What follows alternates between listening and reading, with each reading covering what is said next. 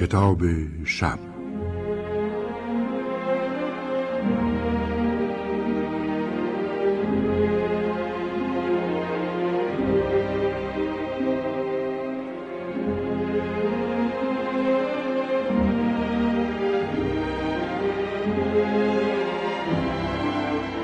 می‌خواهم درباره بودجه اداره‌ای که در آن کار می‌کنم حرف بزنم.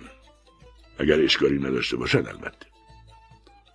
بودجه اداره ما در واقع همان مقداری است که از سالهای 1920 بوده. باور کنید. خیلی عجیب است نه؟ ولی کاملا درست است.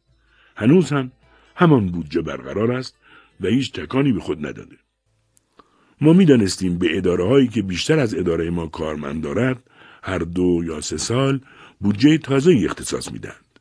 اما به اداره ما هیچ چیز اختصاص ندادند و دلیلش هم این اصلا بود که اداره ما فقط نه تا کارمند دارد. پر واضح است کسی برای اداره به این کوچکی تره هم خورد نمی کند. ما هم از آنجا که می‌دانستیم هیچ کس و هیچ چیز در این دنیای به این بزرگی و پربودجهای قادر نیست به حقوق ما اضافه کند خودمان به کاهش های جاری امید بستیم یعنی به روش یک نظام تعاونی کاملا ابتدایی گام های مؤثری در راه نیل به خودکفایی در اداره برداشتیم چطور؟ حالا برایتان می‌گویم. مثلا من پول چایی را می‌دادم کارمند ارشد پول اسرانه کارمند دونپایه پول شکر و معاون اول پول نان برشته و معاون دوم پول کره را می‌دادند البته دو تایپیست اداره را از این کمک مالی به خودمان معاف کردیم اما چون درآمد رئیس کمی کمی که چه کنم یک ذره از ما بیشتر بود قرار شد پول روزنامه های اداره را او بدهد اما همه آن را بخوانند یا جدولهایشان را حل کنند. یکی از بحث ما در این مورد بحث تأمین شغلی بود. تأمین شغلی به این معنی که کسی بی‌محابا از کار اخراج نشود. اما این بحث هم مثل همیشه در هر جلسه مسکوت میماند و ما را تسلیم سرنوشت های حقیرمان می‌کرد. یعنی موجود بیار و بیخاصیتی از ما میساخت که هیچ فرصتی را برای چرت زدن از دست نمی‌دادیم. رخوت ما را هنگام چوب زدن در اداره یک روز معاون دوم با خبرهایی که آورد در هم شکست. این آقا بو برده بود که از بودجه تازه اداره ما در اداره مرکزی حرفی به میان آمده است. وقتی آمد و این را گفت اول لبخند زینتی طعم آمیز خاصی که برای مواقع معینی ذخیره می کنیم تحویلش دادیم. اما وقتی گفت این را از خود دبیر کل یعنی همه کاره وزارتخانه شنیده ناگهان احساس کردیم چیزی در زندگی هفتاد پزویی ما در حال تغییر است. انگار دستی نامرئی پیچی را که شل شده بود سرانجام سفت کرده. در مورد خودم اولین چیزی که به فکر و زبانم آمد قلم خودنویس بود. تا آن لحظه واقعا نمی‌دانستم دلم می‌خواهد قلم خودنویسی بخرم که روان بنویسد و پس ندهد. همین که خبرهای خوشحال کننده معاون دوم افق روشنی را در آینده برایم گشود من یکهو از اعماق ناشناخته آرزوهایم یک قلم خودنویس مشکی سرطلایی که نامم رویش حک شده باشد بیرون کشیدم. بعد دیدم و شنیدم که کارمند ارشد حرف دوچرخه می‌زند.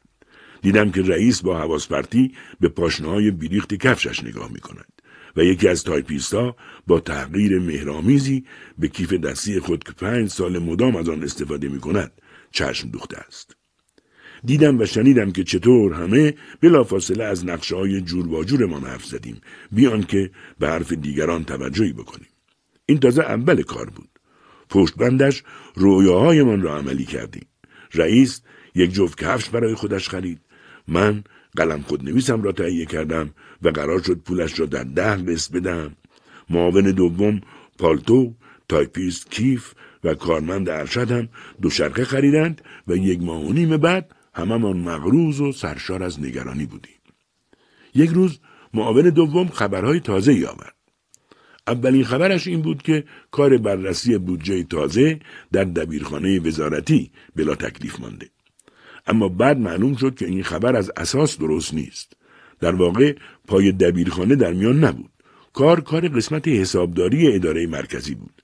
یعنی رئیس حسابداری مریض بود و همه باید صبر می‌کردند تا او سلامتش را باز یابد و همین سادگی یعنی سرنوشت همه ما به سلامتی او بستگی داشت بنابراین همه نگران حال او شدیم و فکر می‌کردیم اگر حال حالا خوب نشود تکلیفمان چیست از طرف او هم فقط خبرهای ناامید کننده می رسید.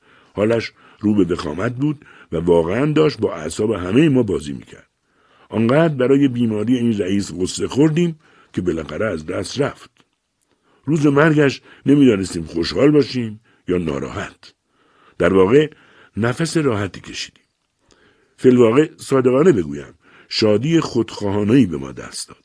چون مرگ او به این معنا بود که امکان دارد رئیس جدیدی به جایش بگمارند و این رئیس جدید برای خودنمایی هم که شده بالاخره به بودجه اداره ما توجهی بکند اما چه بگویم که نگفتن بهتر است چهار ماه بعد از مرگ رئیس حسابداری کل رئیس جدیدی به جای او منصوب شد همان روز معارفه او خبر تکان دهنده پخش شد گفتند بودجه اداره ما در اصل در حسابداری بلا تکلیف نبوده و ما به کل از مرحله پرت بوده ایم.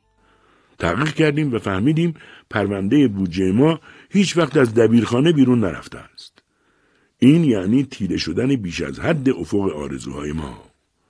مرحله بحرانی شک و شبه ما از همین نقطه آغاز شد. صبح که به اداره می رسیدیم، نگاه های معمولی آکی از پرسشی نومیدانه به یکدیگر میانداختیم و نمی‌دانستیم با هایمان چه کنیم. هر لحظه به دنبال خبر تازه‌ای در این مورد بودیم و هر کسی از اداره کل به اداره ما می آمد با سوالهایمان بمبارانش می‌کردیم. اما آخرین خبر این بود که پرونده بودجه ما هنوز در دبیرخانه تحت بررسی است. هشت ماه به این ترتیب گذشت. طی این مدت خودنویس من از کار افتاده بود. بر اثر دوچرخه سواری یکی از دنده های کارمند ارشد شکسته بود. تخت کفش رئیس اداره دو بار سوراخ شده بود و یقه پالتو معاون دوم که آن را همزمان با خریدهای ما خریده بود نخنما شده بود. در این گیر و دار ناگهان خبردار شدیم در کار بررسی بودجه تجدید نظر کردند. قرار بود در جلسه ای که به زودی برگزار خواهد شد مسئله بودجه ما را مطرح کنند. اما چهارده هفته از آن روز گذشت و پرونده بودجه باز نشد و دست نخورده باقی ماند. ما همیشه به تاریخ جلسه ای که قرار بود برگزار شود چشم میدوختیم. اما آن روز که می رسید هیچ اتفاقی نمی افتاد و آب از آب تکان نمی خورد. دوباره تاریخ جلسه را تمدید می کردند و به روز دیگری می انداختند. چنان مغروز شده بودیم که تعادل خود را از دست داده بودیم. بالاخره بعد از رایزنی و شور و مشورت های زیاد قرار گذاشتیم به ملاقات وزیر برویم. پس از وزارتخانه تقاضای ملاقات کردیم و برای وسط هفته به ما وقت ملاقات دادند. روز موعود یکی از تایپیست و مستخدم را در اداره گذاشتیم و بقیه عازم محل ملاقات و مذاکره با وزیر شدیم. نمی‌دانید چه حالی داشتیم. اولین بار بود که با یک چنین مقامی ملاقات می‌کردیم. ما حتی با رئیس کل خود هم ملاقات نکرده بودیم. یعنی آنها کاری به ما نداشتند که بخواهیم باهاشان ملاقات کنیم. ما جزو فراموش شدگان بودیم. این بار هم دیگر به تنگ آمده بودیم و چاره دیگری نبود. با این حال همگی نگران بودیم و فکر می‌کردیم اصلا شاید برایمان گران هم تمام بشود. می‌دانید که مذاکره با وزیر مثل مذاکره با بقیه نیست. برای مذاکره با یک وزیر دست کم باید دو ساعت چه می‌گویم سه ساعت چهار ساعت انتظار کشید. گاهی هم می‌شود همانطور که در مورد ما شد حتی بعد از سه چهار ساعت هم موفق به مذاکره و ملاقات با وزیر نمی‌شوید. ما هم بعد از کش های فراوان بالاخره موفق شدیم فقط به حضور دبیرکل برسیم و حرفهایمان را بزنیم. دبیرکل هم وقتی دید مسئله ما چندان اهمیتی ندارد که با وزیر در میان بگذاریم خودش قول داد که در جلسه روز بعد وزارتخانه آن را مطرح می کند. بنابراین با رضایت نسبی از اتاق او بیرون آمدیم و رهسپار اداره محقر خودمان شدیم. گرچه تا فردای آن روز همگی افسردگی گرفته بودیم و لب از لب وانه می کردیم اما ساعت پنج آن روز حول و ولای ویژه‌ای داشتیم. پنج بعد از ظهر ساعتی بود که به ما گفته بودند می توانیم از نتیجه خبردار بشویم. چه بر صبر و حوصله ما در این چند ساعت آمد گفتنی نیست. آنقدر بیتاب بودیم که کار جاریمان در اداره را هم نمی توانستیم انجام دهیم. کار خانوادگی هم جای خود داشت. توی اداره هیچ کس با کسی صحبت نمی کرد. هیچ کس چیزی نمی گفت و همه سر به لاک خود داشتیم. بالاخره رئیسمان تلفن را برداشت و خواست با دبیرکل صحبت کند. بعد از چند بار اشتباه شدن در شماره گیری چون دستش برای همین موضوع به لرزه درآمده بود. بالاخره تماس برقرار شد و مکالمه ای انجام گرفت. اما چندان طولی نکشید. فقط ما که همگی با چشمان وق زده و دهان باز دور برش حلقه زده بودیم و چشم به عکس های او دوخته بودیم میشنیدیم که می‌گفت بله بله. آه بله متوجهم. بله اختیار دارید. خواهش می‌کنم.